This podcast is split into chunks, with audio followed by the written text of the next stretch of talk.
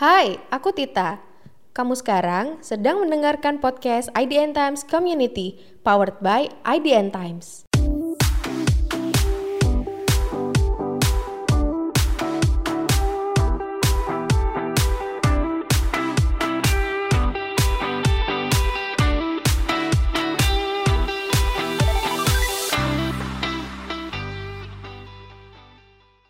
Di episode sebelumnya, kita sudah membahas tentang seluk-beluk I D N Times Community bersama Ernia.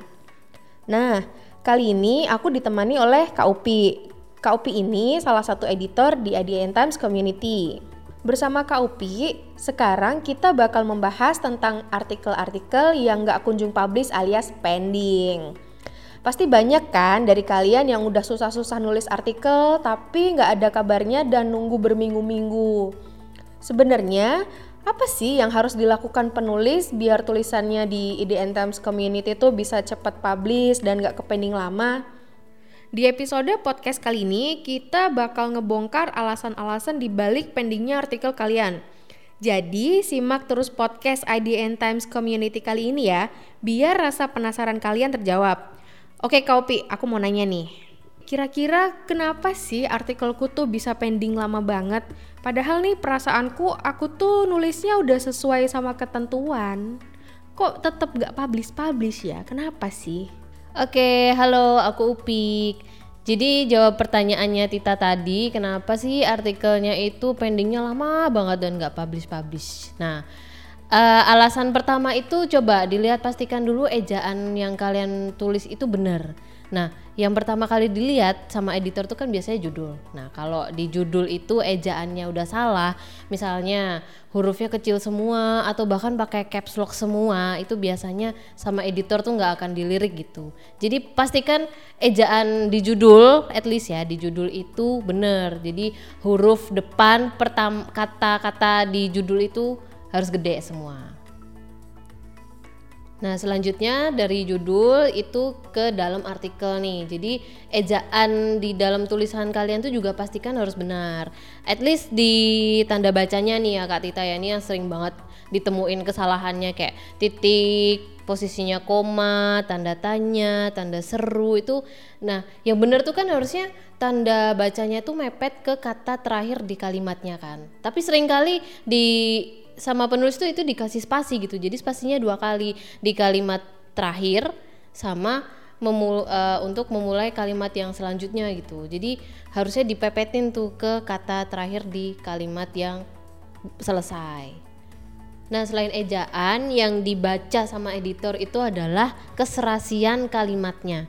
Jadi pastikan kalian tuh nulis kalimatnya tuh nggak berantakan. Artinya logis antara satu kalimat dengan kalimat selanjutnya. Jadi contohnya gini nih, jangan kalian pertama ngomongin bahan makanan, terus tiba-tiba ngomongin kotanya. Misalnya kayak gini, pizza adalah makanan yang terbuat dari tepung, ragi, dan telur. Pizza berasal dari Italia yang terkenal dengan menara Pisa. Aduh, itu kan gak sinkron ya Kak Tita ya, makanya kalimatnya tuh harus logis antara satu sama lain. Terus yang kedua, pastikan kalimatnya itu juga efektif. Maksudnya gimana? Jadi jangan terlalu panjang, jangan terlalu pendek, tapi jelas gitu. Contohnya kayak gini, coba dengerin baik-baik ya. Pizza merupakan makanan khas Italia yang terbuat dari telur, tepung, dan ragi. Biasanya, kuliner ini diberi topping saus tomat, daging, dan keju. Tapi, sekarang topping pizza ada banyak varian loh. Nah, ini kan jadi satu paragraf tiga kalimat terdirinya gitu. Jadi jangan kepanjangan, harus ada titik dan koma dan jeda yang jelas. Seperti itu Kak Tita. Oke, selain kalimat yang berantakan dan ejaannya salah, ada nih banyak penulis yang mengalami kesulitan buat nyari topik tulisan. Nah, jadi topik tulisan yang kayak apa sih yang biasanya tuh langsung dilirik sama editor dan kemungkinan publishnya tuh e, besar banget? Topik yang kayak apa sih? Oke, jadi yang dilihat editor tuh juga adalah topiknya itu yang anti mainstream gitu. Maksudnya gimana?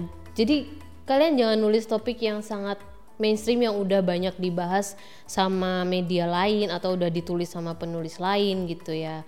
Contohnya nih ya, Kak Tita ini juga sering dilakukan sama penulis ya. Contohnya mau nulis wisata di Yogyakarta. Hmm, yang pasti kepikiran sama orang itu adalah Pantai Parangtritis, Gunung Merapi, Malioboro. Nah, itu kan tiga tempat wisata yang semua orang tuh udah tahu gitu.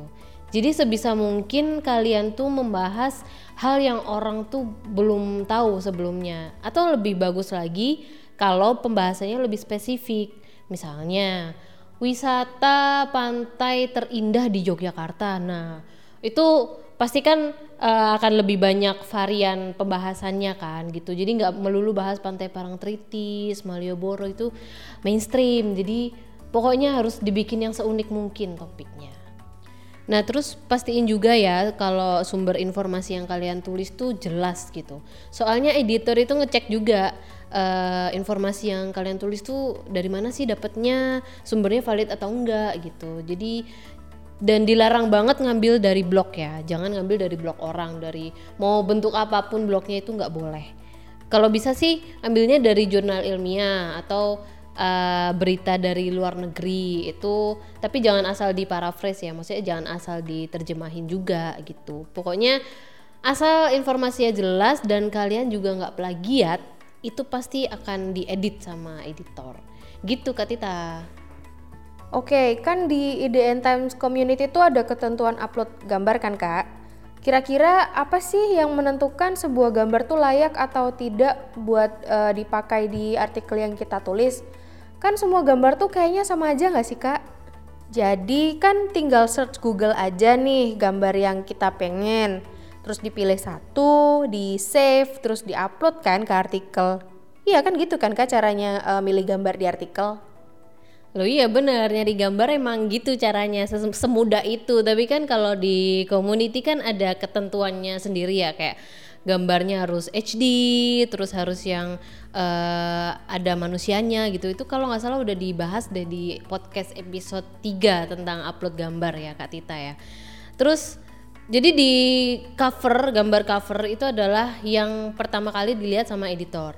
Nah kalau gambarnya itu nggak H D, blur ya, maksudnya blur, terus gepeng misalnya, terus nggak menarik, nggak sesuai sama topik pembahasannya gitu. Misalnya bahas wisata kota Yogyakarta, eh gambarnya gudeg, ya bener sih, tapi kan mau dibahas wisatanya gitu.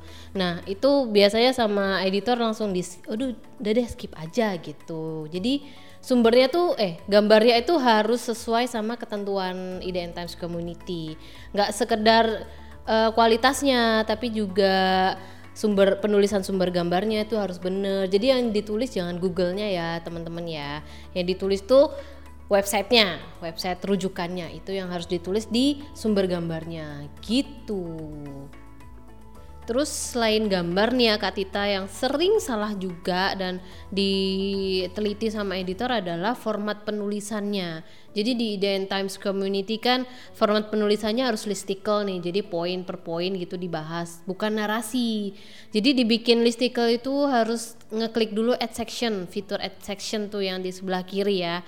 Terus setiap poin itu harus dinomorin satu, dua, tiga sesuai sama urutannya pokoknya ya, jangan dibolak-balik gitu.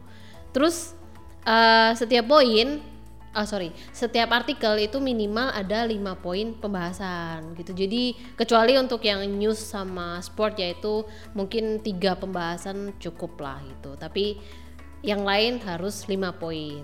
Dan selanjutnya yang dilihat sama editor juga adalah kalimat pembuka dan kalimat penutup di artikelnya. Kalau kalimat pembukanya terlalu pendek tuh biasanya sama editor langsung di skip, karena aduh udah gak menarik nih gitu.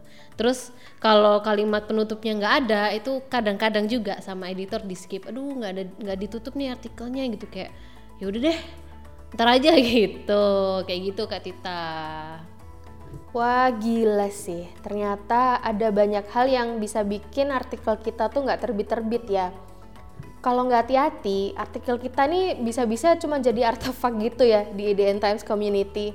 Berarti sebenarnya nih, kalau kita mau latihan nulis, kita tuh bisa terbiasa karena udah ngerti tips dan triknya, biar artikel kita tuh nggak pending dan bisa cepet terbit. Oke, terima kasih Kak Upi buat tips dan triknya biar artikel kita nggak pending terus. Nah, sampai di sini dulu ya podcast I D N Times Community episode lima. Saya Sianti Tanovaya, aku Upik. Kami berdua undur diri and let's create what matters.